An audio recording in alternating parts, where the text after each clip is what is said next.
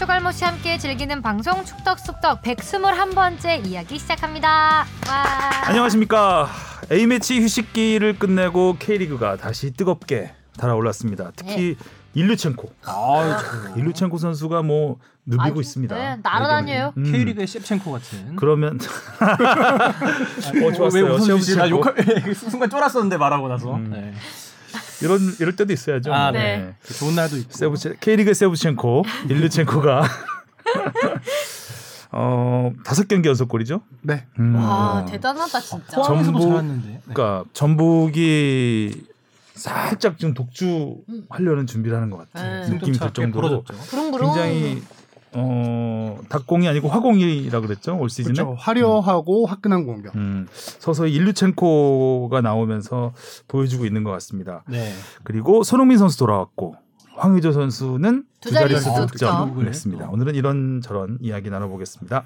안녕하십니까 주영민입니다. 안녕하세요 주시은입니다. 안녕하세요. 뽕 PD로 돌아온 박진영입니다. 오, 진짜 아주 안녕하세요. 어, 하성룡입니다. 앞에서 기운을 확 빼버리니까. 어, 아, 갑자기 주목도가 일로 확 가니까 아. 성룡 기자가 자기 소개할 틈을 네, 아. 스포트라이트 좀 어, 아주 이제. 분량까지 슬슬 세부첸코 준비하고 온 것 같은데 딱 보니까 음, 좀 됐네요. 아. 축하는 해야죠. 뽕 네. 작가에서 뽕 PD로 다시 네, 정식 직원이 됐습니다. 와 착잡합니다. 그렇죠. 더 열심히 어. 일을 해야죠.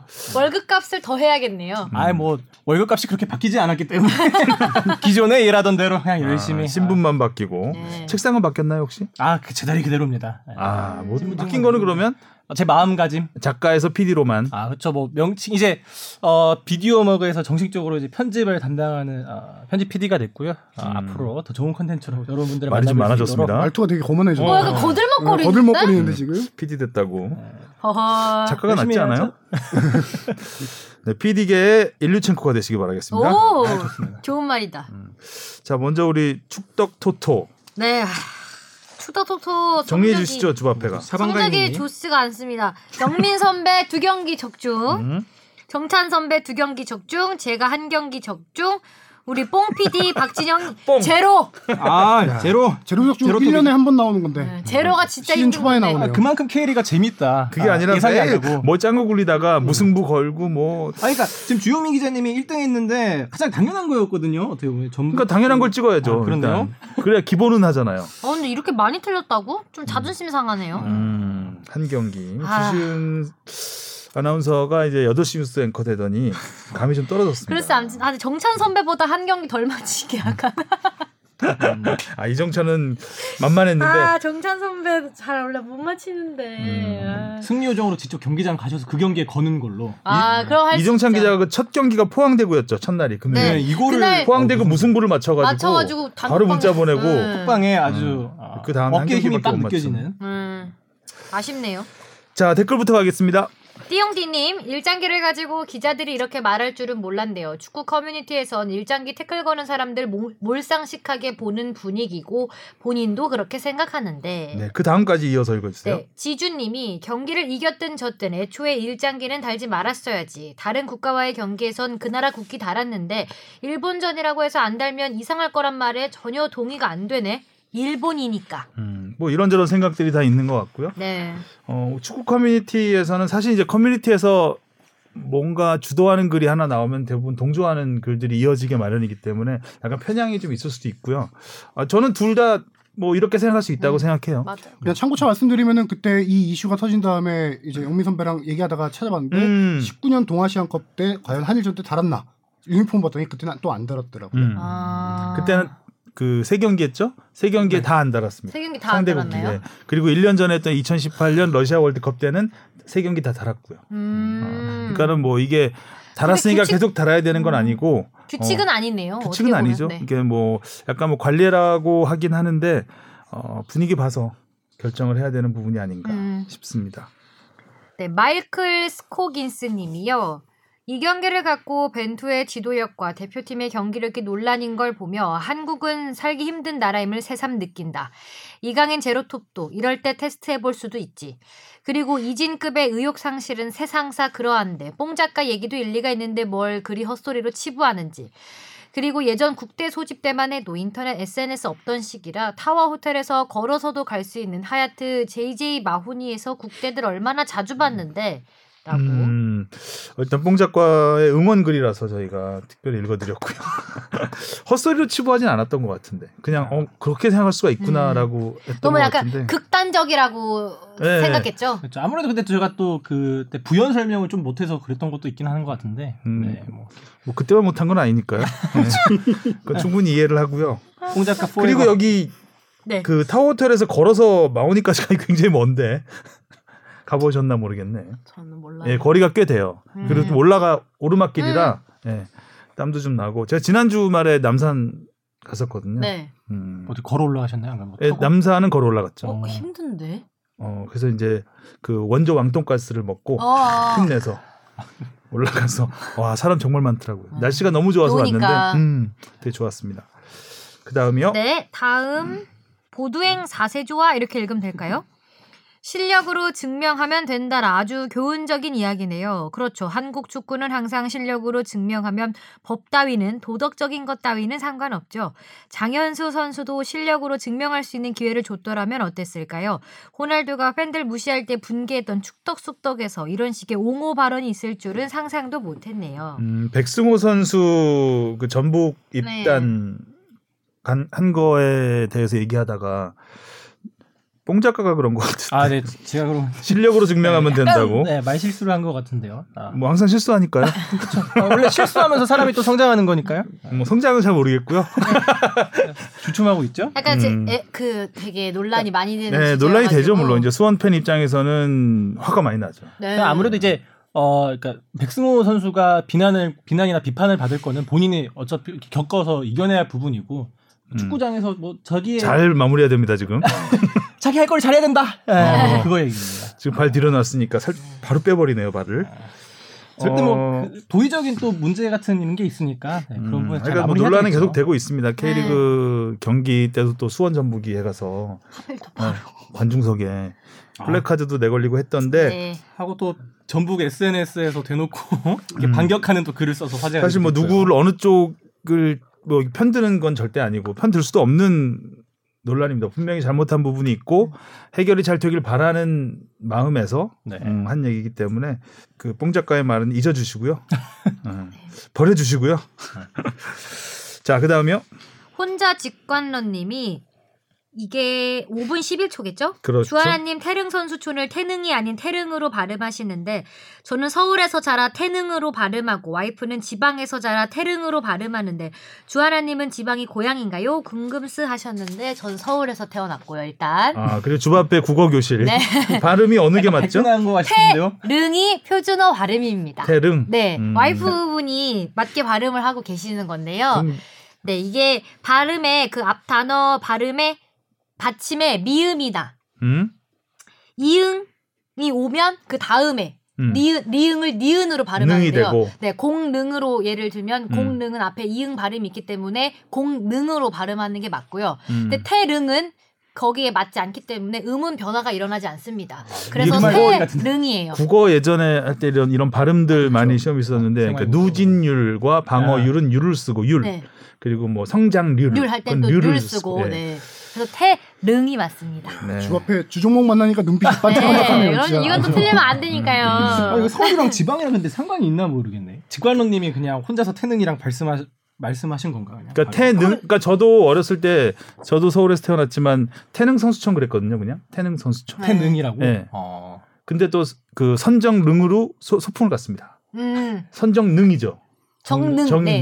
이응이 선정능으로 또 소풍을 갔고 태능은 선수촌으로 알고 있었습니다 네. 저는 헷갈려요, 살았는데 그냥 아무 생각 없이 태릉이라고 했거든요. 당연한 태릉으로.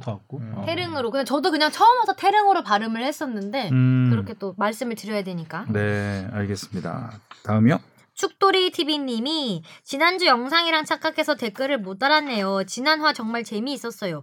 오랜만에 질문도 하나 남겨볼까 합니다. 축구 선수들이 경기 중에 마시는 음료수는 무엇인가요? 파워에이드 비슷하던데. 그 음료수는 거의 다 뭐 성분이 비슷하긴 한데 뭐 팀마다 특징이 대표팀도 그렇고 팀마다 특징이 다르긴 할 텐데 대부분 다 이제 수분 보충을 좀 더 얼마나 더 빨리 해주느냐 그런 성분이 많을 거고요. 한 가지는 또 추가적으로 있다라고 하면은 피로 젖산 물질 같은 거, 뭐 그건 근육에 있지만 피로 물질을 좀 빨리 이렇게 배출할 수 있는 그런 걸 도와주는 게 음료수에 좀 포함됐고 음. 예전에 저기 정정용 감독이 이끌던 20세 이하 대표팀에서도 이 음료수가 좀 화제가 됐었죠. 네. 그렇죠. 보니까 체리 주스였어요. 체리 맞아요, 주스. 맞아요, 오, 맞아요. 체리 네. 주스.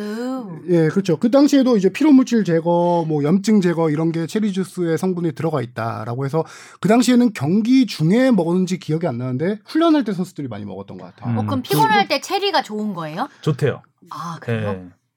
예. 특히나 정정용호 같은 경우는 정정용 감독이 그 스포츠 생리학사, 생리학 박사였던가 음. 그래, 아. 그래요. 그래서 이런 부분에 좀 더 잘 알기 때문에 음. 특히 이 이런 음료수 같은 것도 되게 많이 신경을 썼던 걸로 제가 오. 먹는 게 정말 신기하다. 중요하죠. 이런 거 예. PPL 좀 해도 될 것 같은데 이거 음. 그런 거. 아, 보통 그 음료들은 협찬해주는 협찬사 음료를 먹죠. 그 일단 음료는 음, 그런데 음. 그 안에 들어간 성분 같은 거는 이제 구단에서 뭐 협찬 받을 수도 있고 자체 제작할 수도 있고 그래서 그렇죠. 그 자체 제작한 음료도 그 협찬 받은 병에 넣어서 먹는 경우도 꽤 있어요. 아. 그러니까 근데 내용물이 이제 뭔가- 겉은 아, 파워에이드지만 그쵸, 그쵸. 내용물은 이제 아, 그러니까 통은 파워에이드 적혀 그렇죠. 있는데 이제 안에는 파워에이드가 받았으니까. 아니고 네. 그럴 수도 있다. 그렇죠.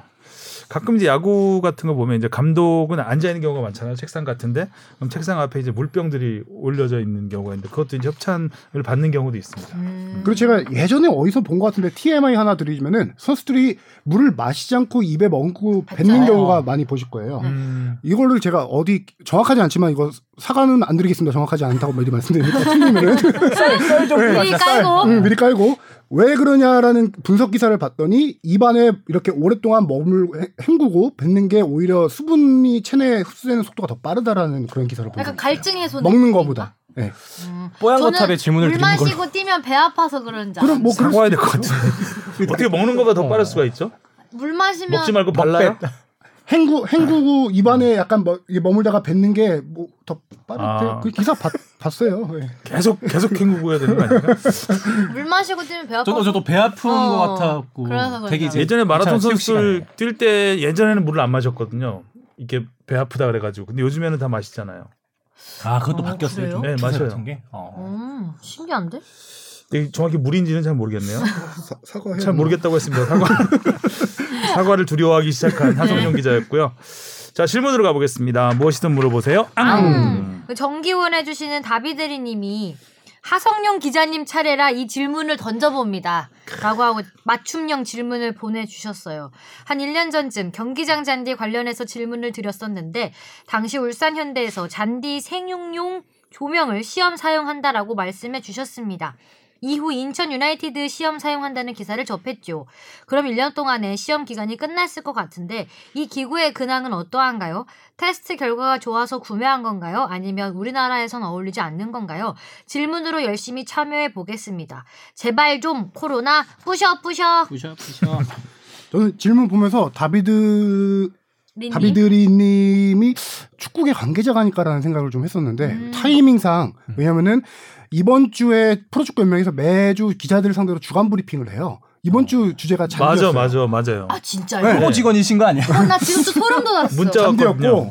그다음에 최근에 실질적으로 지난 3월 달부터 지금 4월 계속해서 연맹에서 이제 컨설팅 주는 회사에서 각 구장들 돌면서 잔디 조사하는 기간이에요 지금. 오. 그래서 이 맞춰서 타이밍을 주신 게 약간 축구계 관계자 아닐까라는 어, 다음 쓸 때는 업체 이름도 좀 써주시면 어 밝히세요. 그러니까요. 괜찮습니다. 냄새가 난다 냄새가. 예, 설명드리겠습니다. 맞습니다. 지난 4월 달쯤에 이, 그 제, 이 질문이 4월 달에 들어온지 모르겠지만, 울산 구단에서 4월 달부터 이 생육 실험, 조명 실험을 했어요. 그쵸.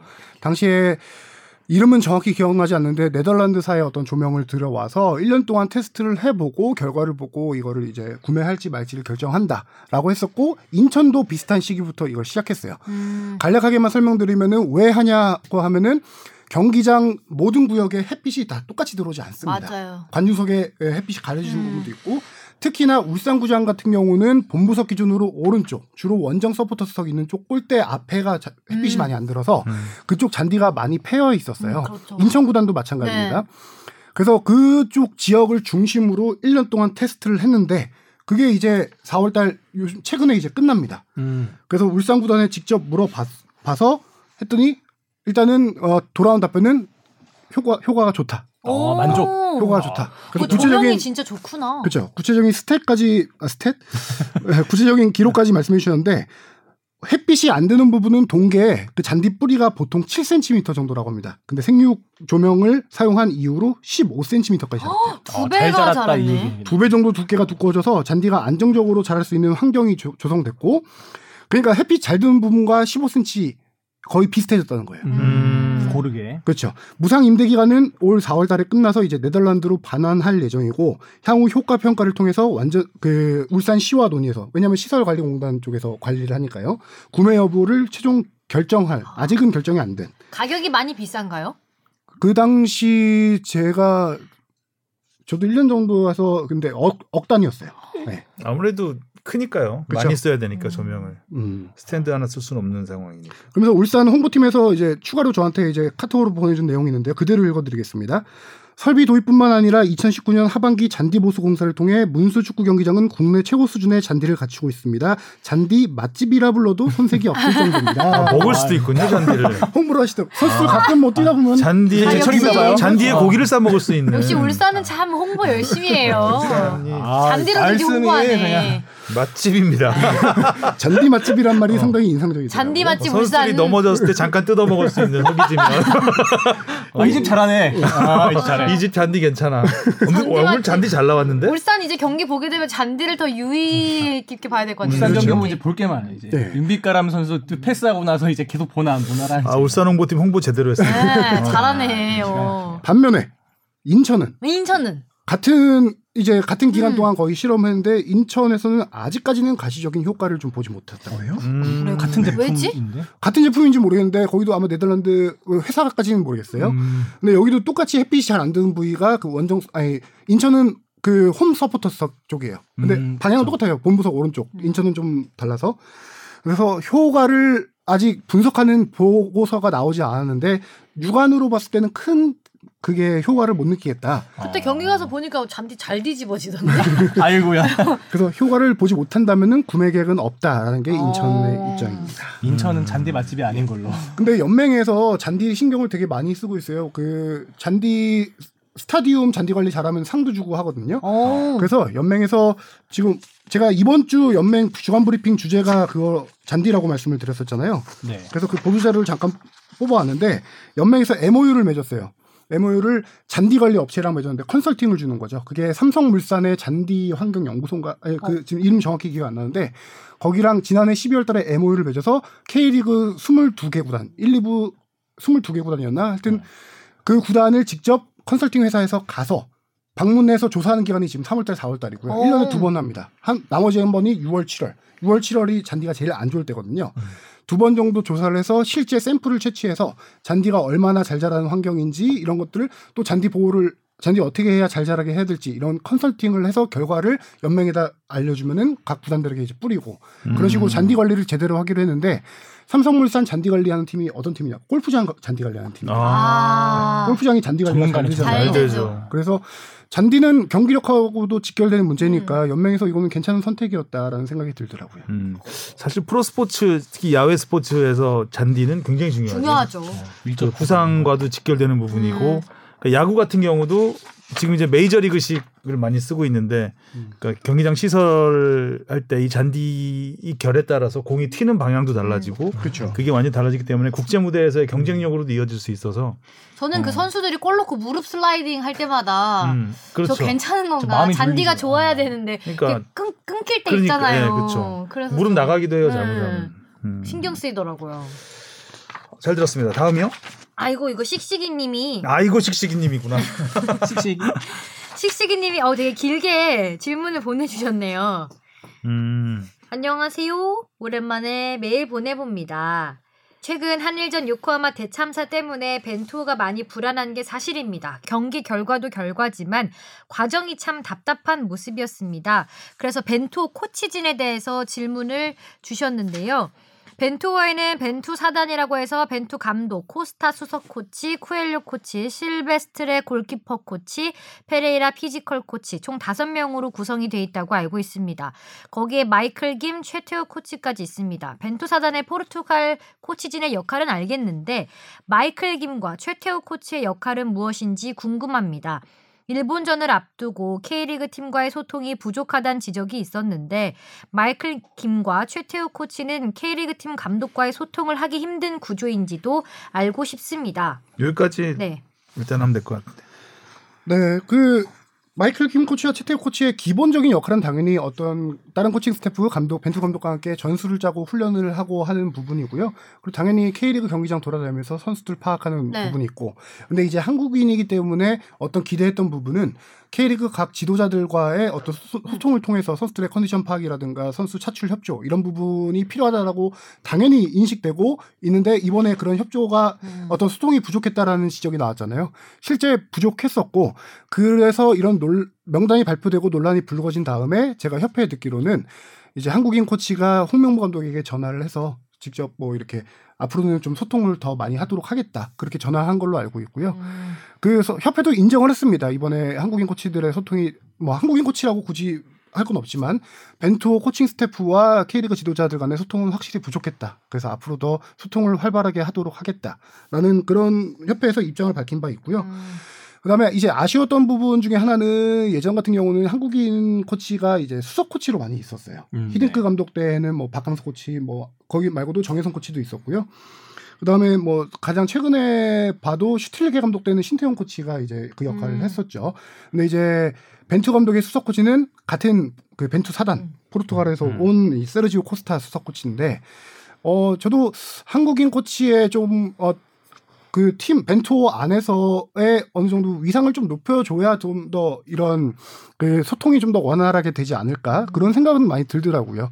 그래서 벤투 감독이 약간 고집센 지도자라는 건 많이 알려져 있잖아요. 그래서 네. 이런 수석 코치도 아마 어, 축구협회에서 당시에 선임할 때 뭐 어떤 코치진 구- 군을 리스트를 줘서 이렇게 했을 텐데 그러지 않고 이 뒤늦게 이제 최태욱 코치와 마이클 킴 코치가 합류하면서 약간 팀 내에서는 그렇게 중추적인 역할을 하지 못하는 포지션이 아닐까라는 좀 생각은 많이 음. 들더라고요. 음. 그러니까 수석 코치라고 하면 뭐 코치 중에 수석이니까 이제 코치들을 관리하는 그렇죠. 어, 이런 역할도 하고 또 선수단의 살림도 어, 어느 정도 그 음. 지휘를 할 수 있는 그 위치가 돼야 되는데 아무래도 이제 언어적인 부분이 있고 문화적인 부분이 다르다 보니까 벤투호에서는 수석 코치의 역할이 조금 어, 제한되지 않을 않았나. 그렇죠. 왜냐하면은 한국인 수석 코치가 있으면은 자진해서 뭐 소통을 직접 이렇게 했을 수 있는데 당연히 근데 이제 소통을 해야 한다가 의무가 아니잖아요. 그렇게 하면 좋은 건데 벤투 감독이나 딴그 포르투갈 코치진들의 어떤 문화에서는 이렇게 소통을 안 하는 게 뭐 당연히 맞다고 생각할 수도 있는 부분인 거죠. 네. 예, 그래서 뭐 잘잘못 따지기보다 아쉬운 부분이다라는 좀 지적을 할 수 있을 것 같아요. 근데 확실히 네. 이번 대표팀을 보면은 그 부분이 가장 부각되는 것 같아요. 예전에는 이제 여기도 써주셨지만 뭐 정혜성 코치라든지 박항서 코치도 있었고 여러 이제 감독과 이름에 이렇게 견줄 만한 이제 자연스럽게 또 따라오는 음. 수석 코치가 있었는데 이번에는 벤투 사단으로 표현되면서 그 외에 코치가 뭔가 아, 부각되는 일은 잘 없는 것 같아요. 근데 이제 예전에 생각해보면 뭐 유명한 발언들이 있었죠. 뭐 김남일 이제 코치 시절에 뭐 빠따. 빠따라도 한번 치고 싶다든지 또 반면에 차두리 코치 시절에는 막 선수들과 막 소통 많이 하면서 으쌰으쌰하는 분위기를 만들어 가지려고 같이 뭐 감독이 조금 더 이렇게 채찍질 한다면은 코치들이 뭐 또 당근을 주고 이런 뭔가 합이 맞았던 것 같은데 이게 이번에는 벤투 사단이라고 이렇게 뭉뚱그려 표현되면서 뭔가 그런 뭔가 합은 잘 느껴지지는 않는 것 같네요. 그리고 식식이님이 제일 마지막 부분에 추후 한국 코치진의 변화나 추가가 있을지 궁금합니다. 네, 물어봤는데 없, 계획은 없겠죠. 없습니다. 예. 네. 어, 맞습니다. 좀 벤- 약간 코치진과 선수단이 조금은 이게 떨어져 있는 느낌이 좀 들긴 해요. 음. 아무래도 중간에 연결고리가 원팀이 돼야 되는 예, 좀 무게감 있는 한국 코치가 좀 있었으면 좋겠다라는 음. 생각은 많이들 할 거라고 생각을 합니다. 참고로 김학봉 감독님은 직접 하십니다. 예, 뭐 감독이 직접 해도 그렇죠. 좋고요. 아. 워낙 또 그런 게 이제 우리가 흔히 말하는 형님 리더십 뭐 이런 거 음. 아니겠어요? 음, 그렇죠. 음.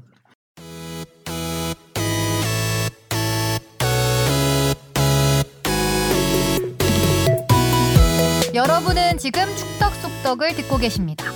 잊지 말고 하트 꾹. 자 K리그부터 가보겠습니다. 제가 제목 보고 빵 터졌습니다. 아, 그래서 웃으신 속으로. 거예요? 네.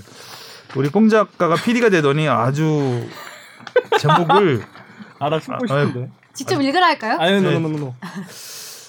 세상에서 제일 큰 코는 멕시코. 한국에서 제일 잘 나가는 코는 일류첸코. 내가 제일 잘 나가. 어 민망해 죽겠다. 일루첸 점점점 코. 코 점점점 아. 네. 아까 세첸코 쓰려다가 여기서 그냥 이걸로 예, 무리수. 잘했습니다. 네, 자, 네, 뭐 경, 경기로 봐야 될까요? 어떻게 네, 해야 될까요? 경기? 자 일단 제 화제가 됐던 수원 경기는 전북? 수원 전북이죠. 지난 주말에 네. 수원 전북이 있었고 그리고 지금 저희가 수요일에 녹음을 하니까 어제 네. 예, 또 전북 경기가 있었고 네. 그렇죠. 두 경기 좀 예, 묶어서 두- 그럼 예. 그렇죠. 네. 일단 수원 전북전 보면은 이 경기는 오히려 장외 전쟁이 더 뜨거웠던 경기다. 음. 아, 까 서두에 뭐 백, 저기 백승호 선수 얘기했지만 경기 전에 수원 서포터스석에서 어, 걸개를 걸었죠. 그 킥오프 하는 순간 내린 걸로 알고 있어요. 제가 음. 듣기로는 그런데 그 내용이 어 저는 물론 욕설이 있는 걸개도 있었어요. 근데 그 부분 말고 서포터석에 있는 걸개를 보면 저는 어 되게 센스 있게 아, 잘했다라는 맞아요. 생각이 들더라고요. 정의도 없다, 선도 없다, 뭐 지성도 상식. 없다, 상식도 없다. 이게 어, 어 일반 독자들도 알 수 당연히 있겠지만 그 정의도 없다, 선도 없다는 당연히 정의선 현대자동차 회장을 노린 거고요.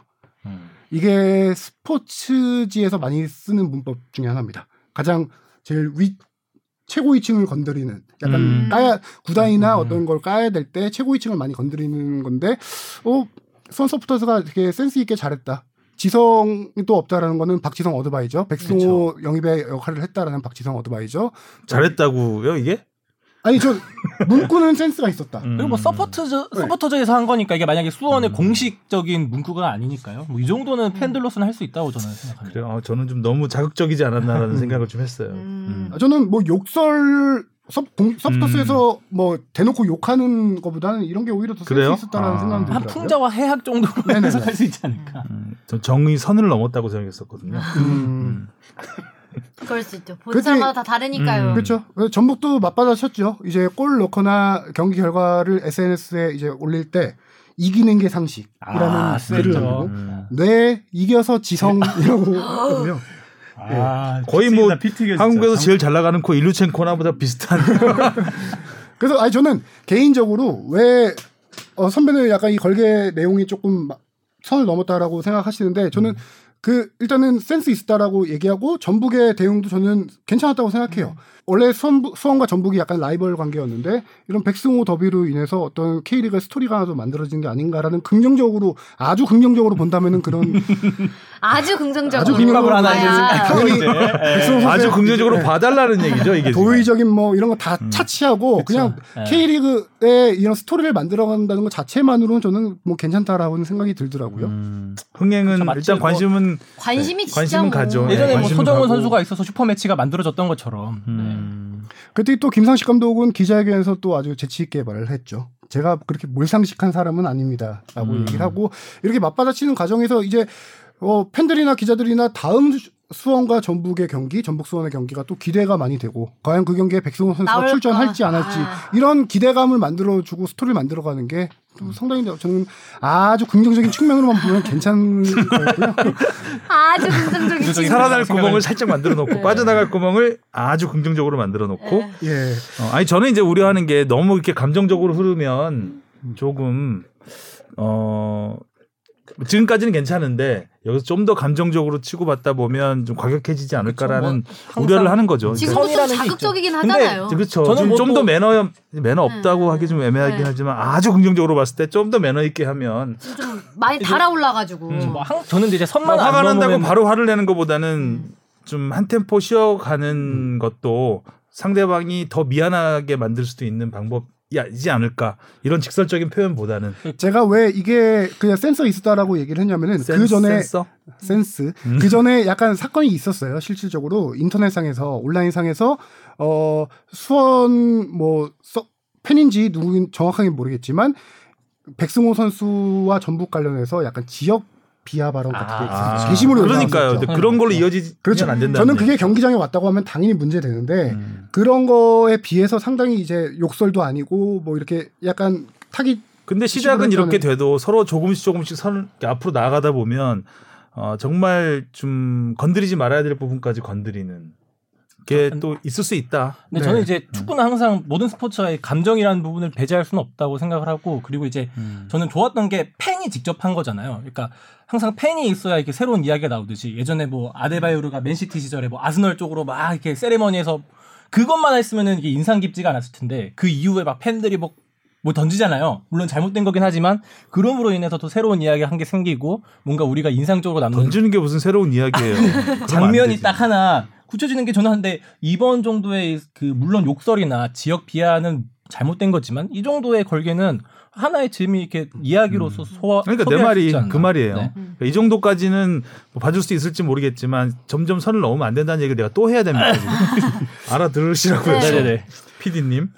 그 백승호 선수는 지금 그래도 약간 아주 긍정적인 좀 방향으로 또 보자면은 두 구단에서 아니 두- 에, 백승호 선수 굉장히 몸을 사리는데요. 사과 사과 안 하려고 네, 지금. 수원 구단 측에서 약간 조금 합의를 하려고 하는 것 같아요. 이전에 그 전에는 이제 14억이란 금액이 나오면서 완전 법정 대응 아니냐라는 해- 얘기 네. 있었는데 지금 계속 보도 나오고 있잖아요. 뭐 수원 구단에서 4억의 사과 영상을 요구했다 이런 내용 나오고 있고 수원도 법정 싸움보다는 원만한 그럼요. 합의를 원하니까 법정으로 가면 둘 다 지는 거예요. 음. 둘다 둘 다 좋은 소리 못 듣고 결국 끝까지 앙금이 남게 되고 그러다 보면 아까 뽕 작가가 뽕 PD가 얘기한 것처럼 던져요 또 음. 그러면 안 음. 된다고. 음. 그러니까 이게 빨리 해결이 됐으면 좋겠다라는 생각 에서 하는 음. 얘기입니다. 그래서 장애 전쟁은 재밌었는데 경기는 실질적으로 저는 막상 큰 재미는 없었어요. 음. 이 경기가 이제 생각보다 일류첸코와 도움 한 개, 골 한 개 기록하면서 했는데 이날 이제 전북이 헤딩골을 많이 넣었었죠. 음. 이게 그 수원에 지금 수비수들 키 큰 수비수들이 많이 부상으로 좀 빠져 있는 상황이에요. 그래서 전북이 전북이 확실하게 이제 제공권을 장악하면서 머리로 많이 넣었던 경기고요. 그다음에 수원은 이날 고순범 선수 대신 후반에 이제 니콜라오가 들어갔는데 니콜라오가 들어가자마자 8분 만에 또 부상으로 나가면서 경기 흐름이 겸- 전반적으로 쫙 좀 어, 전북에게 넘어간. 확실하게 유리하게 넘어간 그런 흐름이 있었고요. 수원은 이제 수비주 수비에서 확실하게 좀 피지컬이나 이런 걸로 버텨줄 수 있는 외국인 선수 헨리가 좀 빨리 복귀하면은 음. 아무래도 그런 수비적인 측면은 좀 많이 나아지지 않을까 라는 생각이 들고요. 전북은 이 경기 역시 올 시즌 중의 특징인 후반의 몰아치기가 확실히 음. 통했던 경기. 전북은 올 시즌 지금 어제 열렸던 아, 포항전 뺀다면은 전반 득점이 이 수원 경기까지 딱 두 골밖에 안 돼요. 음. 네, 오, 전반 진짜. 후반에 강하다 그렇죠. 전북은. 제가 올 시즌 계속 말하고 있는 게 전북은 항상 후반에 교체 카드를 투입해서 워낙 스쿼드가 좋으니까요. 음. 교체 카드를 투입해서 후반에 확실하게 경기를 딱 마무리 짓는 팀의 스타일을 지금 계속 초반에 유지하고 있는데 다시 말하면 이게 전반의 경기력이 안 좋다는 얘기예요. 전북은 근데 지금 A매치 2주 휴식 기간 동안 상당히 많이 팀의 조직력을 끌어올렸어요. 그래서 이 괜찮았던 경기가 이제 포항전이 확실하게 안정권 제 궤- 궤도에 좀 올라왔다라는 평가를 듣고 있고요. 그 경기에서도 전반에 일루첸코가 한 골을 넣고 이제 또 후반에 두 골을 몰아닥쳐서 전북은 올 시즌 8경기 17득점인데 와. 어 일단은 화공의 목표인 경기당 두골두 이상은 골. 확실하게 넣고 있죠. 음. 거의 다 17득점 중 전반엔 3골, 후반에 14골 그렇게 됐고요. 저는 어 포항이 자연스럽게 포항과 전북의 경기로 넘어오면은 아 축구에서 되게 오랜만에 아름다운 로맨스를 봤다라는 아. 생각이 들고 가슴 소- 솔직히 뜨겁게 좀 만드는. 되게 뭉클했어요 보면서. 어제 그 수원 전북전과는 사뭇 다른, 다른 분위기. 분위기. 그렇죠. 상대 팀을 대하는 분위기가 너무 네. 달랐죠. 벌개도 달랐고. 음. 그래서 어제 이 골 나오자마자 제가 이제 부장께 주영민 부장께 말, 아 이거 closing 이거 나왔습니다. 나왔는데 보통은 골 장면만 보여주는데 저는 어제 그 뭉클했던 장면이 뭐였냐면은 포항 팬들이 박수를 쳐주는 장면이었어요. 음. 그 장면까지 좀 closing에 넣었는데 짧게 그 부분이 약간 잘려 나가더라고요. 아쉽더라고요. 아, 근데 첫 시간이 번째- 없었나? 아, 그러니까 첫 번째 골이 멋이 없었다고 했는데 저는 굉장히 잘 넣었다고 생각하거든요. 아, 잘은 넣었죠. 잘 넣었죠. 네. 근데 이제- 그게 확, 갑자기 확 나타나서 음. 아유, 저희 스포츠 오늘의 영상 같은 closing 같은 경우는 약간 좀 그림 좋은 거 네, 걸로 그 정도의 골은 아니었다 이런 느낌이었고요. 음. 왜 그러냐면 이 경기 전부터 약간 무드가 형성 됐어요. 어떤 거냐면은 포항 팬들이 걸개를 걸었습니다. 좀 다른 내용의 걸개죠. 수원과는. 음, 음. 정의도 있고 선도 있고 상식이 있는 걸개였는데 그 뭐였냐면 일류첸코, 포항의 영웅, 높이 날아올라라 이런 식으로 상대 팀간 선수지만 포- 일류첸코를 응원하는 걸개를 걸었어요. 포항에서 잘한 팬들. 선수다라는 그렇죠. 의미겠죠. 그것도 러시아어 쪽으로 했던 것 같은데. 어 맞아 언어- 한국말 예, 아니었던 한국말? 아니었죠. 네. 예. 아. 제가 뭐 독일어인지 그 뭔지 모르겠지만 그렇게 걸개를 걸었어요. 일류첸코가 당연히 경기 전에 봤죠. 그리고 일류첸코는 포항 선수들하고 경기 전에 엄청 얘기를 많이 나눴어요. 다 동료였으니까. 그리고 보통은 이렇게 다른 팀 갔을 경우 어, 환대를 안 해주는 경우가 많아요. 근데 음, 그런 경우는 보통 이제 안 좋게 팀과 불화 있거나 아니면은 연봉차 때문에 많이 떠나는 선수들인데 일류첸코는 포항을 이만큼 팀을 올려놓고 포항에 이정료까지 큰 거액을 안겨주고 떠난 선수예요. 그 이정료로 포항이 또 새로운 선수 영입하고 할 수 있게 포항에는 포항 팬들에겐 정말 일류첸코는 워낙 멘탈 어떤 그 태도 이런 것도 엄청 팬들에게 잘했었거든요. 그렇죠. 팬들이 좋아했죠. 전반에 골 넣자마자 일류첸코가 바로 손 두 손을 아래로 내리는 음. 세레모니 다운. 본인이 안 할 뿐만 아니라 동료들에게도 부탁을 한 겁니다. 세레머니 하지 말아달라. 나는 친정팀에 골을 넣었기 때문에 거기까지는 저는 되게 일상적인 거예요. 친정팀을 상대로 세레머니 아닌 선수들 많으니까. 맞- 근데 거기서 저는 일루첸코가 이렇게 아래로 손을 내리는 순간 저는 이어폰을 듣고 있는데 갑자기 박수 소리가 들려요. 아, 그게 한두 팬이 한 게 아니라 경기장 전체에 박수 패- 박수가 울려 오. 퍼지더라고요. 그것도 음. 제일 처음에는 좀 작았다가 서서히 막 그쵸. 커지죠. 어. 네, 네. 막 사람들 그리고 같이 그. 순간 중계에서 되게 센스 있게 포항 팬들을 비춰줬는데 팬들이 일어서서 박수를 치고 있더라고요. 음. 그것도 아마 또 육성 응원이 금지됐기 때문에 좀 더 그 박수 소리가 음, 더 선명하게 들렸지 들렸- 않았을까. 그래서 포항의 자랑이었던 일루첸코가 그 걸개의 내용대로 높이 날아올라서 이날 경기에서 두 골을 넣었죠. 네. 두골 다 세레모니 하지 않았고 그 다음에 또 하나 하이라이트 장면이 뭐냐면은 일류첸코가 후반에 교체 아웃됩니다. 네. 교체 아웃되면서 걸어 나오면서 동서남북으로 인사를 하고 나왔어요. 야. 포항 팬들을 향해서 음. 네 방향으로 동서남북으로 다 인사를 하고 나오고 팬들 역시 이번에 또 박수를 맞아주고 경기 끝난 다음에도 포항 최영준 선수가 지난 시즌까지 포항의 주장이었어요. 전북에서 임대로 왔지만 네. 그다음 또 포항 출신이 김승대 선수, 일류첸코 셋이서 가서 포항 팬들 돌면서 또 인사까지 하고 음. 음. 아주 축구에서 뭐 좀 여러 번 나오긴 장면이지만 상대 로 팀으로 이적한 그것도 라이벌 관계 팀으로 이적한 선수에게 골을 넣었다고 박수를 쳐주는 포항 팬들의 문화 음, 어, 또 선수 일류첸코 선수의 태도 어 축구에서 아름다운 오랜만에 진짜 16급의 로맨스를 봤다라는 생각이 들더라고요. 음. 그래도 스토리가 좀 좋네요. 아주. 예, 일루첸코는 날았지만 포항은 아, 못 날았잖아요. 요 근래 그렇긴 성적이 좀안 하지만, 나오고 네. 포항이 지금 탓이라는 최전방 공격수가 있는데 실질적으로 일류첸코를 지난 시, 지지난해죠 여름에 네. 영입했으니까 영입하기 전에 타시를 먼저 영입하려고 했던 선수예요. 영입이 안 되면서 일류첸코를 영입했는데 일류첸코가 터진 거죠. 네. 그리고 타시가 이번에 좀 잘 맞아가지고 타시가 왔는데 지금 아직은 터지지 않고 있는데 제가 볼 때 타시 크베시치 경기력은 괜찮아요. 둘다 음, 음. 특징이 보니까 유연하고 약간 순두부 터치예요. first touch가 엄청 부드러워요. 순두부? 네. 아. 순두부급으로 first touch가 아주 이뻐요. 음. 어제 하성경 터치. 어제 타시 선수가 그걸 위에서 뜨 패스 받아가지고 그거를 발 바깥쪽으로 되게 순두부 터치한 다음에 슈팅했는데 그 순두부. 장면이 재밌었어요. 슈팅도 순두부야. 슈팅은 높이 떴지만 포항 스틸야드의 그 철조망 있잖아요. 음. 골대 뒤에 거기에 꽂혔어요. 우와. 아, 공이 꽂혔어? 튕겨 튕- 튕겨 맞고 나온 게 아니라 거기 꽂혔어요. 아. 오. 저는 되게 그 근데 그 꽂힌 게 중요한 게 아니라 저는 그 슈팅 만들어가는 그 first touch 과정이 상당히 괜찮다고 생각하는데 그 장면에 꽂힌 거. 문제는 이 선수들이 몸이 올라오지 않은 상태인데 경기를 나오고 있어요. 네. 포항이 그만큼 지금 선수가 많이 없다. 없다라는 거고 그래서 경기에 선수도 출전 시키면서 이 선수들의 몸을 끌어올리는 중이라서 음. 그런데 이 선수들이 지금 어, 타시 같은 경우도 그렇고 크베시치 같은 경우는 활동량이 엄청난 선수인데 지난 시즌에 팔로세비치가 해줬던 어떤 키패스라든가 결정적인 장면을 만들어내는 거 그런 것들이 아직 부족한데 올라오면은 조금 반전이 이루어지지 않을까라는 생각 들고요. 어제 김기동 감독도 공식 기자회견에서 팬들에게 아, 너무 실망스러운 경기력 음. 보여줘서 죄송하다라고 사과를 했고 그, 어, 가장 우선적으로 만들어야 될 게 팀의 조직력이라고 했어요. 어, 송민규, 강상우 선수와 뭐 골키퍼 그다음에 중앙 수비 한두 명 빼면은 중앙 수비 조합도 솔직 두 명이 다 주전이 다 바뀌었어요. 지금 음. 김광석 선수 인천으로 갔죠. 이적했고 하창래 선수는 초반에 두 경기 뛰고 두 경기에서 2승은 만들어내고 군대를 가고 군대 하창래 선수가 군대 간 이후에 지금 포항이 2무 4패? 네, 아. 지금 여섯 경기째 무승이죠. 그렇죠.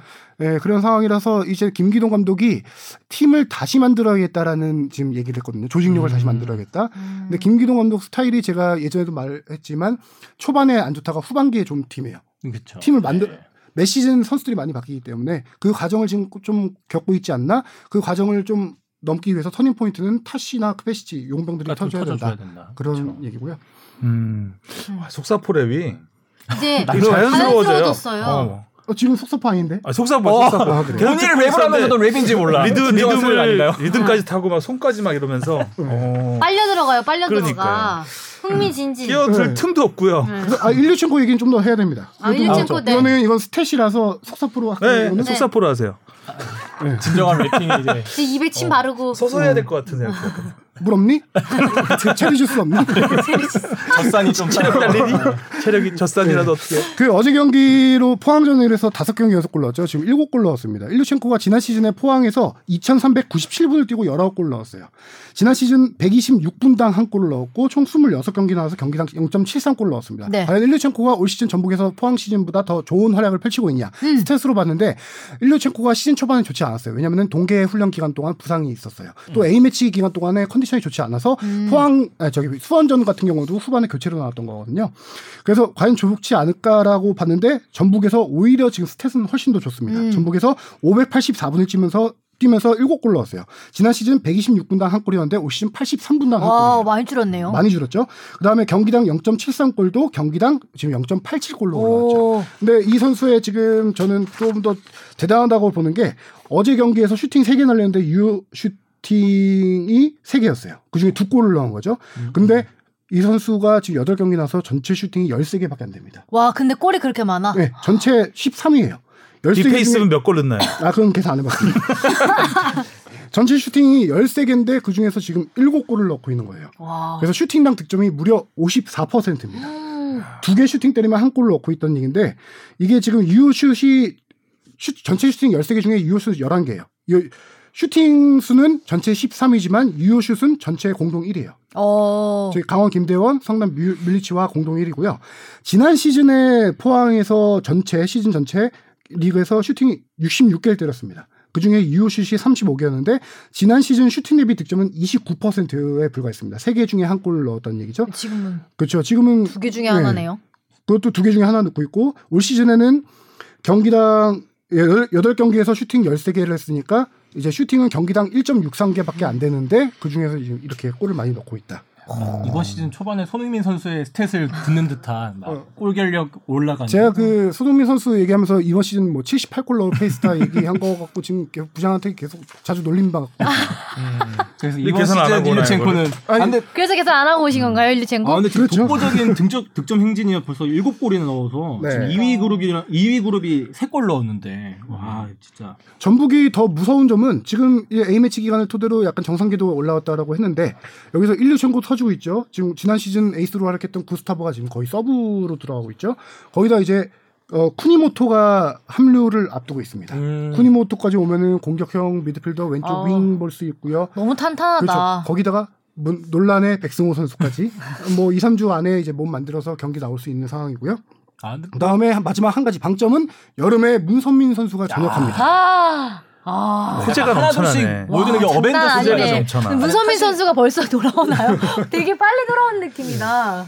워낙 전북이 막 시즌 초에 주춤하는 게 많았으니까 이번에는 걱정을 했는데 지금 뭐 그런 아까 뒤에 올 선수들이 없어도 이번에 포항전 보니까 어, 너무 팀이 많이 확실히 올라왔더라고 패스가 아, 티키타카가 장난 아니야 역시 전북은 전북이네. 만들어 가더라고요. 자 분량을 너무 많이 차지하는 것 같은데 전북이 네, 울, 울산으로 넘어가죠. 전북은 호재가 넘쳐나는데 울산은 네. A 매치 후유증도 좀 있었을 테고 어쨌든 승리는 했습니다. 네. 네. 울산 성남에 1대 0으로 이겼는데 이 경기 경기 내용은 좋지는 않았는데 그래도 승점은 챙긴 경기. 음. 울산으로선 뭐 최상의 시나리오 나온 경기였죠. 이날 네. 선발 어 한일전에 7명이 사출됐는데 그중에서 3명이 선발로 나왔습니다. 골키퍼랑 이게. 자가격리가 끝나 밤 12시에 끝났어요. 금요일 날. 12시에 끝나고 토요일 날 경기를 바로 뛴 거예요. 자가 격리하고 나오자마자. 선수들과 홍명보 감독이 티타임을 가졌어요. 그래서 선수들 컨디션 물어보면서 6명을 명단에 놓고 선발 3명 놓고 김인성 선수만 제외를 했어요. 컨디션이 음. 안 좋았는지. 그 3명 했고 마지막에 나머지 3명 선수도 후반 그 나중에 교체로 나왔어요. 그래서 총 한일전에 차출됐던 7명 중에 6명을 이 경기에 썼는데 선수들의 컨디션은 당연히 좀 좋을 리는 좋지는- 없었고 네. 그나마 이동준 선수의 그 헤딩골로 1대0 승리를 거뒀던 경기. 하지만 그래도 호재는 어 A매치 휴식기를 거치면서 저기 힌터제어는 잘 모르겠는데 바코 선수가 이날 음, 경기에 바코. 교체 출전했는데 바코 선수의 경기력이 많이 좋아졌다. 어. 기술, 기술도 있는 선수고 많이 기대를 받고 있거든요. 제가 예전에 제가 소개했지만 그, 그 나라 아, 조지아가 그루지아입니다. 네, 조지아 그루지아 같은 나라인데 네. 그 나라가 맞는지 지금 기억이 안 나서 아. 그 나라 아, 네, 조지아 대표팀 뭐 이런 네, 대표팀 거치면서. 이 선수가 K리그 왔다는 것만으로도 네. 그 협회에서 K리그 진출했다라고 할 정도로 그 국가에서 되게 기대받는 선수인데 오. 이 선수의 기량이 확실히 조금씩 올라오고 있다. 그럼 울산에게는 A매치 휴식기 상, 그 선수들 차출해주고 안 좋았지만 그래서 이 선수에게 좀 어느 정도 기회를 준 그 A매치 휴식기가 음. 호재로 좀 작용하지 않았나라는 생각이 들고요. 네. 성남이 지금 문제는 수비가 상당, 아니, 상당히 좋은데 K리그 최소 실점 팀입니다. 성남이 음. 공격력이 최 저구나. 예, 공격력이 좋지 않아요. 골을 못 넣네요. 좀 항상 최소 득점 팀이에요. 최소 실점이면서 최소 득점이에요. 음. 지금 박용지 선수를 계속 하다가 이제 어제 대구전에서 박용지 선수를 빼고 다른 선수들을 넣었죠. 이중민 선수를 음. 좀 넣었었는데 이 공격 쪽에서 밀리치 선수가 좀 터진 경기는 확실하게 승리를 가져가고 할 수 있는데 밀리치 선수가 제가 어, 확실하게 헤딩은 좋아진 것 같아요. 갈수록 음. 공 따내는 비율도 많아지는데 이 선수가 이날, 이날 경기에서 울산전에서 봤을 때는 발, 자신은 발밑이 자신 있다라고 하는데 오히려 발밑에서 뺏기는 경우가 많더라고요. 아. 머리에 집중을 하다 보니 이제 음. 발을 놓치게 되는 거예요. 너무 머리만 연습했나? 그래서 약간 성남은 지금 공격력 문제만 확실히 풀면은 수비력은 탄탄한 탄탄하니까. 팀이니까 조금 더 반등을 할 수 있지 않을까라는 생각이 드네요. 그러는 대구 음. 경기에서도 골못 넣었네.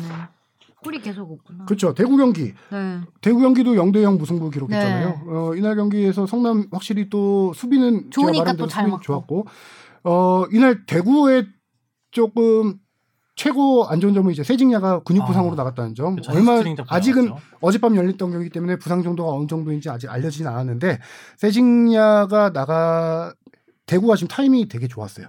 분위기가 좋았던 게 음. 부상 선수들이 다 복귀하기 시작했어요. 그렇죠. 중앙 수비수 홍정훈 선수 복귀했죠. 그다음에 치바사 선수 어제 경기에서 복귀했죠. 거기다가 지금 에드가까지 지- 지난 어. 어, 어 제 경기 말고 지난 경기부터 복귀를 하면서 에드가까지 복귀하면서 이제 완전체가 갖춰지고 정승원 선수도 계약 무슨 네. 풀리면서 돌아오고 팀이 확실하게 돌아간 거라고 이제 올라가는 타이밍인데 세징야가. 세징야 제일 중요한 핵심 선수가 지금 다친 상황인 거죠. 그리고 한 가지 제가 재밌는 통계를 냈던 게 대구가 어, 어제 경기에서 성남전에서 되게 웃긴 장면이었는데 1초 만에 골대를 두번 경타했습니다. 그렇죠. 맞고 나온 것도 또 네. 정태영 선수가 오른쪽에서 올린 크로스를 이근호 선수가 헤딩하고 골대 맞고 나오고 그리고 안용호 선수가 다시 헤딩으로 바로 연결했는데 또 골대 맞고 나왔죠. 제가 올 시즌 대구 경기를 보면서 골대 진짜 많이 맞, 저 강타를 한다라고 느끼고 있는데 그걸 통계로 내보니까 올 시즌 대구가 돋보 압도적인 1위입니다. 골대를 맞힌 게 음, 아홉 번 맞췄습니다. 아, 그 다 들어갔으면 아홉 골이네요. 그렇죠. 아홉 번 맞췄고요. 2등이 인천인데 네 번 네 번 맞췄어요. 두배 이상이네요. 맞췄다가 맞나 맞췄다가 맞나 맞췄다. 맞췄다가 맞죠. 네. 아니죠. 맞췄다. 맞췄다 골대 다시 맞췄. 좀 맞췄다. 다시 초롱초롱해지시. 네. 그래서 대구가 골대를 맞춘 경기가 지금 3무 1패. 그래서 대구는 약간 골대 골대 어떤 맞추면 조사라도 좀 진행해야 골대 되지 부르니네. 않나. 골대 네, 그런 부르니야. 생각이 들더라고요. 골대 좀 키우든가. 뭐, 더 골대 이렇게 크게. 아니, 이날 그 대구 성남 경기에서는 또 김영광 골키퍼가 또 기가 막히게 어이, 눈부신 어, 선방했죠. 정말 잘 막았어요. 그- 그렇죠. 골대도 잘 머리. 맞고 세레지니의 슛 네. 완벽한 골기였는데 그 옆방향 걸리면서 또 넘어지면서 발끝으로 공 걷어낸 슈퍼 세이브 장면이 한 두세 개 나왔던 것 같아요. 역시 탄탄한 수비. 네. 음. 글로리 킴. 그렇습니다. 수원 FC가 어렵게 어렵게 첫 승을 네. 했습니다. 네. 그것도 이제 같이 드디어. 승격팀 제주. 자, 김동현 감독이 어, 승격했을 때보다 더 기쁜 1승이라고 표현할 아. 정도로 정말 1승이 정말 좀 우여곡절 아니었나요? 이 그렇죠. 경기 정말. 경기는 제가 말씀하신 대로 VAR이 음. 이제 주인공이었죠. 이 경기 한마디로. 음. 박지수 선수 그 네. 백태클 그 비디오 판독으로 취소된 골 있잖아요. 네. 박쥐 선수가 이제 당한 거죠. 백태클 당한 네, 거죠. 네. 그 부분에 대해서 논란이 조금 있던데. 그 아직 제가 이게 들어오기 직전까지도 파악했는데 축구협회에서 평, 심판평가 소위원회를 열어서 오심이다 정심이다라는 걸 매주 이렇게 열어서 결과를 공개합니다. 근데 아직 공개가 안 됐더라고요. 음. 음. 근데 박지수 선수가 공을 빼앗기고 거기서 나온 역습 장면에서 제주의 첫 골이 나왔었어요. 안현범 선수의 첫 골이. 근데 그 박지수 선수에게 박지수 선수가 파울을 당했다라고 해서 그 골이 취소- VAR로 취소됐죠. 근데 어 제가 봐도 그거는 공 터치가 먼저였고 나중에 이제 몸 터치가 이루어졌거든요. 제가 봐도 그거는 약간 오심 얘기가 많이 나오지 않을까라는 생각이 들더라고요. 음, 살짝 좀 예. 논란이 일만하죠. 네. 그 정도의 억울하죠, 골을, 또 골을. 취소할 정도로 예. 가기에는 조금 그렇죠. 제주 입장에서는 좀 억울할 수 있을 것 억울하죠. 같아요. 그래서 음. 박지수 선수는 아 불사조가 아닌가라는 생각이 드는 게 제가 지난번에 말했잖아요. 세 경기 지수. 예, 이태장 2부활 3펜 3PK 음. 이번에도 실점이 이어지는 장면인데 또 부활. 부활. 약간 그날 부활절 아니었죠? 혹시? 죽지 않아 죽지. 어 일요일 경기 어, 지난 주말 부활절이었는데. 그랬나요? 네. 어. 그리고 이날은 박지수 선수 뭐가 캐릭터가 좀 따라오네. 특이한데? 어. 그리고 이날은 진짜 VAR이 주인공이라고 했던 게 주민규 선수가 후반 추가 시간에 넣었던 걸 또 페널티 박스 그쵸. 바깥에서 어, 핸드볼 판정으로 취소됐죠. 네. 음. 근데 그거는 맞 정심이 이거는 김남일 감독이 심판들에게 물어봤어요. 페널티 박스 바깥에서 일어난 그 우연히 일어난 핸드볼은 아니지 않냐 그랬더니 심판들이 거기서 확인해 줬다고요. 맞다라고. 그리고 또 축구협회 쪽에서는 맞다라고 지금 하고 있고요. 그 VAR은 문제 없는데 이제 첫 골 박지수 첫골, 선수의 파울 첫골이. 장면에서는 좀 결과를 지켜봐야 되는 음. 상황이고 수원 FC 같은 경우도 라스의 선제골 장면이 처음에는 옵사이드 판정이었는데 VAR로 그거는 득점으로 인정됐던 경우. 어우 VR이 진짜 많은 걸 했네. 그렇죠. 음. 이날 경기에 세 골에 관여를 했죠. 네. 그래서 음. 어, 실질적으로 2대 1로 수원 FC가 이겼는데 네. 그렇죠. 나머지 제주는 원래 세 골 넣었다가 이제 한 골만 인정된 경기였고요. 음, 음. 진짜 아쉽겠다. 하여간 K리그에는 정말 많은 이야기가 있었습니다. 지난주에. 네. 그리고 해외 축구로 잠깐 가보죠. 하성룡 기자가 워낙 K리그에 열정을 불태워서 시간이 많지는 않은데 수원 전북 경기를 얘기해서 아 수원 전북이란다. 포항 전북 얘기 아 네. 또 분량 잡아먹는다. 또 또 PD 되더니 이러면 황희조 진행 좀 빨리 해보려고. 했는데. 하 기자님이 좋아하는 두 팀 얘기해서 음. 어, 황의조 선수의 두 자릿수 골부터 얘기를 해볼까요? 이젠 페널티킥까지 전담을 하게 그렇죠. 되는 것 같아요. 보통 유럽 축구에서 페널티킥 욕심을 공격수들이 많이 냅니다. 아, 이유가 맞아. 있죠. 본인이 만들어낸 건 본인이 많이 차려고 하고 전- 물론 전담 키커가 있지만 어 직접적인 이유는 안 되겠지만 어떤 자신의 스탯 쌓는 것도 당연히 있고요. 볼 수상 같은 것도 당연히 있어요. 음. 그렇기 때문에 유럽에는 또 공격수들이 워낙 욕심 많이 내기 때문에 이렇게 페널티킥을 양보해 준다라는 것 자체는 팀 내 입지가 그만큼 탄, 탄탄하다는 얘기예요. 음. 이거는 이번에는 황희조 선수가 직접 차겠다라고 선수들에게 요청을 했고 안 받아들여 줄 수 있는데 선수들이 차라 해서 황희조 음. 선수가 찼던 케이스고요. 어. 최근 세 경기 연속 골, 세 경기에서 네 골을 넣었죠. 팀내 아. 등점이 득점이 당연히 1위입니다. 10골이고요. 어, 지난 시즌에 6골 넣었었는데 항상 유럽 진출뿐만 아니라 이번 시즌에 나가기 전에도 목표는 두 자릿수 득점이라고 하는데 유럽 진출 후 1차 목표였던 두 자릿수 득점을 드디어 두 시즌 만에 이뤄낸 거죠. 그 황의조 선수는 확실하게 시즌 초반에 약간 부침을 겪었지만 어, 측면 공격수로 많이 기용되면서 몸에 맞지 않는 옷이다라고 얘기 많이 했었잖아요. 최전방 공격수로 자리매김하면서 이제 확실하게 제자리를 잡은 느낌. 진짜 네. 최전방 스트라이크 그러면서 딱인가 봐요. 페널티킥도 굉장히 잘 쳤어요. 완전 그렇죠. 구성으로. 송곳 같이. 음. 네. 왜냐하면은 황의조 선수가 지금 지난 시즌 측면 공격수로 많이 뛰었던 지난 해보다 지난 시즌이 아니라 2020년보다 네. 2021년에 지금 골 넣는 게 엄청 많이 엄청 넣고 있어요. 네. 지금 프랑스 축구 통계 사이트가 내보니까 2021년도에 골 프랑스 리그에서 가장 골 제일 많이 넣은 선수가 황의조 선수예요. 어. 음바페와 공동 1위예요. 여덟 네, 골. 여덟 오. 골. 아. 네. 웬일이야? 역시 자기 맞는 자기 옷에 맞는 근데 것 이게 하니까. 어, 물론 선수가 컨디션이 좋은 것도 있겠지만 저는 팀 전술적인 측면이라고 봅니다. 그 전까지는 어, 황의조는 측면과 최전방을 오갔던 사이였지만 확실하게 지금은 거의 계속 최전방으로 네. 나오고 있잖아요. 원톱 아닌 투톱으로 팀이 황의조 선수의 플레이 특성에 맞게 바뀌었어요. 지금 황의조 선수가 이제는 후방으로 많이 내려오는 모습이 많이 없어지고요. 음. 최전방에서 버텨주면서 제일 장기인 돌아 뛰어 들어가는 모습, 공간 침투하는 모습, 그거에 맞춰서 후방에서 패스들이 들어오기 시작했어요. 음. 슈팅 기회도 굉장히 많아진 것 같고. 그 전에는 고립된 느낌이 좀 있었잖아요. 안 그렇죠. 오니까. 황의조 선수의 타이밍에 맞게 들어오면서 황의조 선수는 거기서 first touch한 다음에 바로 슈팅으로 이어가는 장면이 이번 경기에서 상당히 많아요. 어, 슈팅이 다섯 개인가 네. 그랬고요. 쳐다. 감차 어, 음. 특유의 그 감차 나왔죠. 그리고 확실하게 제일 잘하는 감차 그것도 반박자 빠른 슈팅으로 하는 모습이 궤적이 그건 네. 자신감이 확실하게 올라왔다는 얘기고요. 네, 팀 전술이 확실히 이제 황의조 중심으로 돌아가고 있다. 아, 근데 왜 항상 이게 후반 중반쯤 되면 교체 아웃을 시키는지는 좀 모르겠는데 네. 계속 좀 써도 될 것 같은데요. 제가 봤을 때는 워낙 플레이가 다른 공격수에 비해서는 좋은 것 같아서. 안 배. 네. 아 체력 안 배. 음, 체력 안 배겠죠.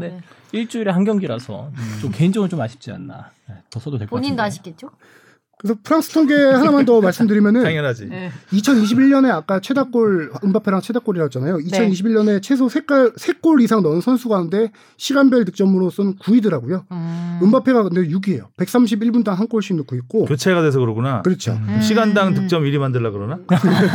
가세 감독이 딱 보고 수상 안 할 텐데. 네. 그리고 리그 원 공식 홈페이지에서 지난달 29일인가 30일에 최근에 가장 폼이 좋은 스트라이커라고 해서 황의조 선수를 3명 중에 한 명으로 꼽으면서 오. 사진 맨 가운데 걸어놓고 오. 황의조 선수를 조명하는 기사까지 있었더라고요. 폼 잡고 있네네. 네. 그래서, 오. 그래서 황의조 선수가 지금 10골 넣었죠. 그 위에 권창훈 선수가 2017-18 시즌에 디종에서 11골 넣었고 그쵸. 그 위에 2010년 11년 시즌에 박주영 선수가 AS 모나코에서 12골을 넣었죠. 이제 남은 7경기에서 2골만 넣으면은 한국인 프랑스 리그 최다 득점자가 되고요. 아하. 음. 한 내심 기대 삼아선 15골 정도까지는 좀 넣어줬으면 일곱 경기? 좋겠다라는 생각이 드는데 골. 네. 왜냐면은 프랑스 리그가 지금 유럽 5대 리그에서는 가장 낮은 리그잖아요. 그렇죠. 5위 정도 되는데 그래도 유럽 축구 빅리그에서는 프랑스 리그에서 15골 이상 넣어주는 공격수들은 영입 1순위예요. 음. 다른 리그에서도. 음. 더군다나 지금 또 황의조 선수는 중하위권 팀에 있는 걸 생각해 보면 이 정도 골 수치면 되게 잘해주고 있다라고도 볼 수 있을 것 같고요. 그렇죠. 음. 그쵸. 힘내라. 힘내라. 자, 손흥민 선수는 3주 만에 돌아왔습니다. 네. 네. 아, 근데 무리뉴 감독이 손흥민 탓을 했어요. 아니 근데 게 약간 따로 있지. 역시 뭔가 안 되면 이렇게 뭔가 음. 탓을 하게 되는 건가요? 아니, 그렇죠. 뭐? 무리, 무리뉴 스타일이죠, 이게. 잘 될 땐 누구 덕분이라 그러고 음. 안될 땐 탓, 탓을 하고. 잘 될 땐 자기, 자기 덕분이죠. 덕분이라고. 안돼 원래 경기가 안 돼도 대부분 감독들이 아 내 탓이다. 내가 이제 선수 기용 좀 잘못했다. 뭐 컨디션이 센- 안 좋은 선수. 썼다. 이렇게 말하는 게 대부분인데. 네, 선수 탓의 가장 하이라이트 방점은 그거였죠. 무리뉴 감독이 이끌던 팀은 수비가 강해서 나중에 경기 역전당하는 경우 많이 없는데 이 팀은 토트넘 왜 이러냐라는 질문이 나오자 무리뉴 감독의 마- 답이 감독은 같은데 선수가 다르지 않냐. 선수 탓의 방점이었죠. 코치는 세임인데 네. 플레이어가 디프런트다. 그래서 실제 아. 이 멘트를 듣고 토트넘 이 영국 런던 쪽에 있는 보도예요. 토트넘 선수들이 화가 많이 났다고 해요. 어. 음. 아 근데 진짜 어, 나도. 그래서 지금 캐릭터 있어. 그렇죠. 아니 어, 근데 저, 네. 근데 참 웃긴 게 근데 선수들은 잘해주고 있단 말이에요. 지금 해리 케인이 골을 몇 개나 넣어주고 있는데 지금 각종 공격 포인트에서 다 1등을 달리고 있거든요. 최다 득점, 최다 도움 뭐 이런 것까지 다 해서. 근데 저는 오히려 어, 아주 아주 긍정적인 좀 효, 측면으로 보면은 오늘 긍정 왕인데요 어. 거의. 무리뉴 감독의 이 손흥민이 왜 거기서 슈팅을 안 때리고 패스해라는 멘트 있잖아요. 그게 네. 고도의 전략이 아닐까라는 생- 생각도 해봤어요. 손흥민 선수의 요새 플레이 스타일이 많이 바뀌었잖아요. 도우미 스타일로 에이. 슈팅 기회 나도 잘 안 때리고 어시스트 찔러주려는 그래서 손흥민 선수가 좀 플레이 스타일을 다시 좀 바꾸길 원하는 어떤 무언의 무언이 아니죠. 말로써 압박을 주는 그런 효과를 좀 내는 게 자기가 아닐까. 전술을 그렇게 그러니까 짜, 전술 짜면 되는 거 아니에요? 이번 경기가 끝나고 나서도 가장 얘기가 많이 나왔던 게 손흥민 선수가 뛰었지만 레길론보다 뒤에서 뛰었다. 그렇죠. 그런 네. 그 손흥민한테 수비를 시켜놓고. 음. 그렇게 공격적으로 하라 그러면 다 하라는 거죠. 아, 처리도 하고 아니고, 공격도 그죠? 하고. 음. 본인 전술을 그렇게 해놓고 그래도 슈팅 기회는 좀 날려라 이런 음. 멘트 같긴 한데 나왔을 때 때려라. 그렇죠. 그렇죠. 토트넘 불화가 상당히 생각보다 심한 것 같아요. 케인도 음. 뭐 팀에 열망이 없다 뭐 이런 멘트도 했고요. 음. 가장 불화 중에 하나가 지금 조명받고 있는 것 중에 하나가 오리에와 알더베이럴트와 간 불화가 있는 게 아니냐라는 추측이 나오고 있어요. 왜냐면은 알더베이럴트가 3월 15일 아스날전 그 경기에서 손흥민 선수가 부상당했던 경기죠. 그 경기 네. 이후로 지금 한 경기도 출전 못 하고 있습니다. 세 경기인가 연속으로 오. 결정하고 있는데 그러니까. 당시에 아스날전 이후에 경기 에스톤 빌라전이었나 못 나올 때는 무리뉴 감독이 부상이 조금만 잔부상이 있다라고 얘기를 했어요. 근데 그 경기 끝나자마자 A 매치 소집돼서 세 경기를 풀타임으로 뛰었습니다. 베일 때랑 아. 비슷하네요. 그렇죠. 네. 그리고 이 선수가 돌아오자마자 또 이번 경기에 안안 뛰었어요. 나왔죠. 이유를 기자들이 집요하게 기자회견에서 물어봤는데 영국 잉글랜드 대표팀 선수들은 화요일 날 돌아와서 수요일 날 바로 코로나 검사 받고 팀을 합류했다. 하지만 알더베일러트와 오리에는 돌아와서 코로나 검사 받고 팀 합류를 토요일 날 했다. 팀 훈련을 토요일 날 합류했다라고 했어요. 그렇게 해서 일요일 날 경기니까 그래서 못 나왔다라고 기자회견에서 얘기했는데 영국 언론에서 취재해 보니까 알더 베일러트는 수요일 날 합류해서 어? 목금 훈련을 같이 했다라고 하더라고요. 그런 보도가 어. 나오면서 아, 뻔히 이제 들킬 거짓말. 알더베이럴트 그게 거짓말인지 아닌지는 모르겠지만 어. 알더베이럴트와의 불화를 이런 식으로 좀 숨기려다가 지금? 어, 거짓말이라면 들통난 케이스. 그래서 선수들이 더 화가 났다. 이런 보도가 계속 나오고 있더라고요. 어, 심각하네요 생각보다. 네. 여기도 수석 코치를 좀 좋은 분을 데리고 와서 이렇게 네, 소통의 중심을 좀 줘야 아, 이게 사실 지금 프리미어리그 1, 2위 빼면 그렇죠. 비슷비슷하잖아요. 네. 사실 차이도 많이 안 나고. 이번 경기에서도. 만약에 잡았었으면 잡았으면 4위, 그 4, 사위 5위 됐었죠. 되죠. 네. 4위 첼시와 승점이 같고 음. 네, 골드시차로 4위가 될 수 있었는데 근데 참 그 챔피언스리그 라인에서 이게 조금씩 부족해. 토트넘 경기를 보면은 연승했던 기억이 좀 잘 없는 것 같아요. 좀 한 경기 반짝 올 들어서 쭉 그렇죠. 가다가 또 다시 또 떨어지는. 음. 뭐야? 아. 왜 왜 이러는 거야? 말 아니, 끝난 거야? 그러니까 뭐 이번 경기도 보면은 계속 얘기할 것 같아. 아, 예, 아 그랬어요. 저안 어. 끝. 이번 제가 경기도 너무- 보면은 너무 직접적으로 얘기했죠. 뭐야? 아, 얘기하다가 왜 아, 근데 이제 이번 경기도 보면은 이제 항상 그런 것 같아요. 이제 잡아야 할 경기를 못 잡았잖아. 이번 경기도 리드를 하고 있다가 네. 결국에 아, 막판에 진짜 어이없는 또 이겨야 할 실수 경기 이겨야 되는데. 아닌 실수를 해버리면서. 네. 특히 이번 경기는 그 손흥민 선수 라멜라 선수의 패스가 많이 하죠. 맞아 어, 맞아. 그거 되게 말이 많더라고요. 음. 이 정도면 아- 일부러 안 준 거라고. 아니 예전부터 계속 라멜라가 손흥민 선수와 한테 공을 안 준다는 얘기는 국내 축구 팬들 게시판들에서 알죠. 엄청 많이 나오는 얘기예요. 음. 그 이유 중에 하나가 그냥 뇌피셜이죠. 축구 팬들의 뇌피셜은 라멜라가 손흥민과 비슷한 시기에 영입됐고 네.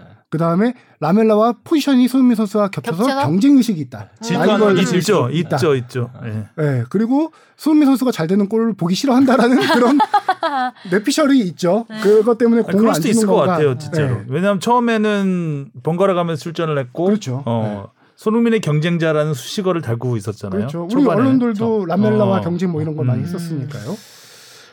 아무래도 이제 아무도 다른 사람은 경쟁자라고 생각하지 않는데 스스로 라이벌이라고 생각하는 특히 그 거기서는 손흥민 선수가 중앙 수비 라인 수비 진영에서 공을 빼앗은 다음에 라멜라한테 패스를 주고 네. 60m 이상 같이- 정말 전력 그러니까 네. 거기서 참 또 중간에 한번 부스터 씁니다. 막 엄청 빠르게 달리기 네. 시작하는데 중앙 그걸 모를 리 없는데 와. 옆에서 그렇게 붙 그렇죠. 아니 본인 앞에 있는 선수가 앞에 골키퍼밖에 없는 상황인데 거기를 안 주고 더 뒤에 달려오는 케인을 기다렸다가 한 템포 죽여서 주는 타임이 이거는 음. 진짜 아무리 해도 팀에 위해를 주는 행위가 아닌가라는 생각까지 또 라멜라가. 왼발잡이인 거 생각해 보면 손흥민한테 주는 게 더 좋아 보이기도 했죠. 그렇죠. 더 편하게 네, 줄수 네. 있는. 아, 참 아무튼 손흥민한테는 좀 아쉬웠던 복귀전이었고 토트넘한테는 뼈 아픈 네. 무승부였습니다.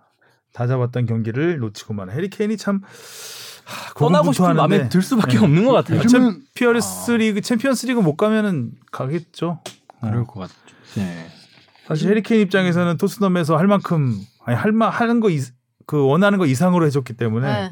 이제 소, 소름 만약에 해리 케인이 떠난다고 해도 어, 잡을 토트넘- 명분이 없습니다. 토트넘 팬들은 아. 어, 박수를 쳐줄 겁니다.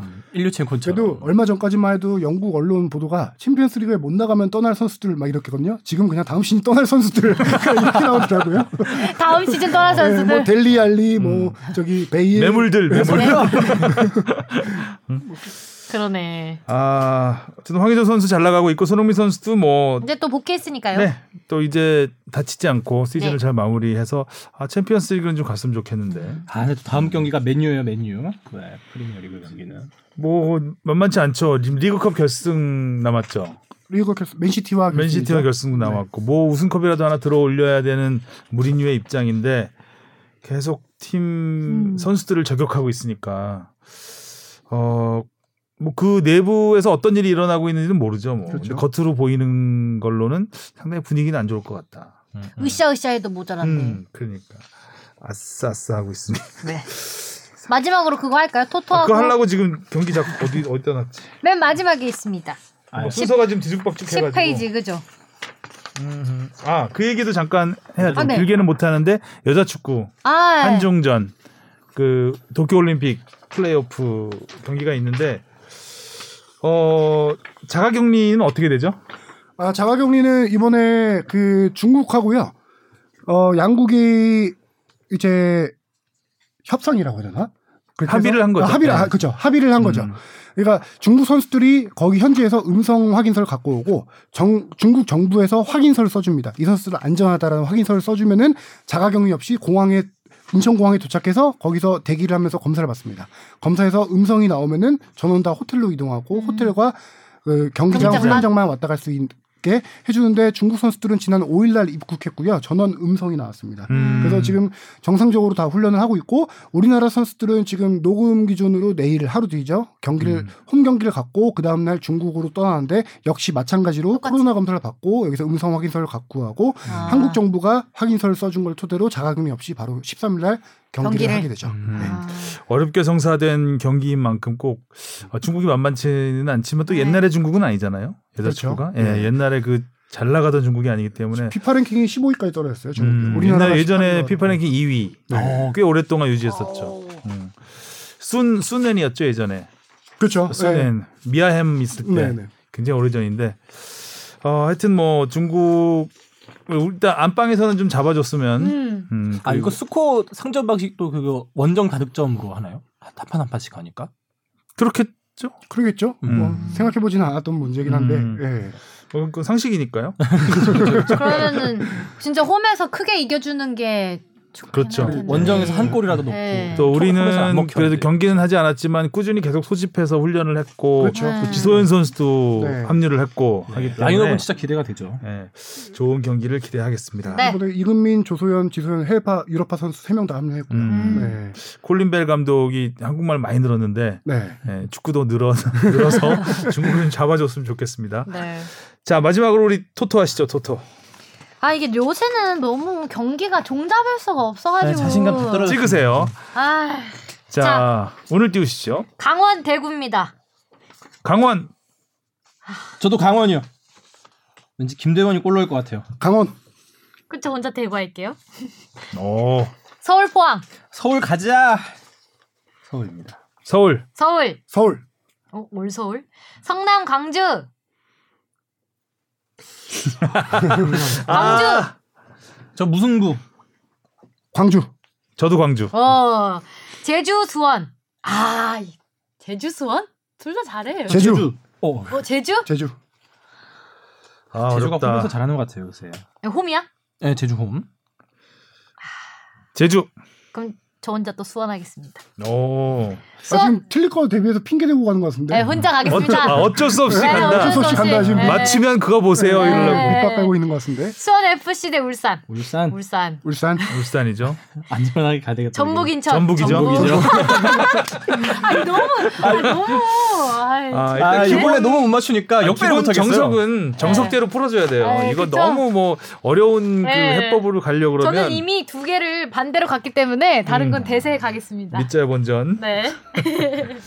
자 알겠습니다. 자 오늘도 그 하성룡 기자의 속사포 랩과 함께 너무 습덕이었고요. 지금 눈물 닦으시는 아, 거예요. 바로 옆에서 막 거친 숨소리가 막 들리는데 음, 열량 많이 나갔을 것 같아요. 체리 주스 갖고.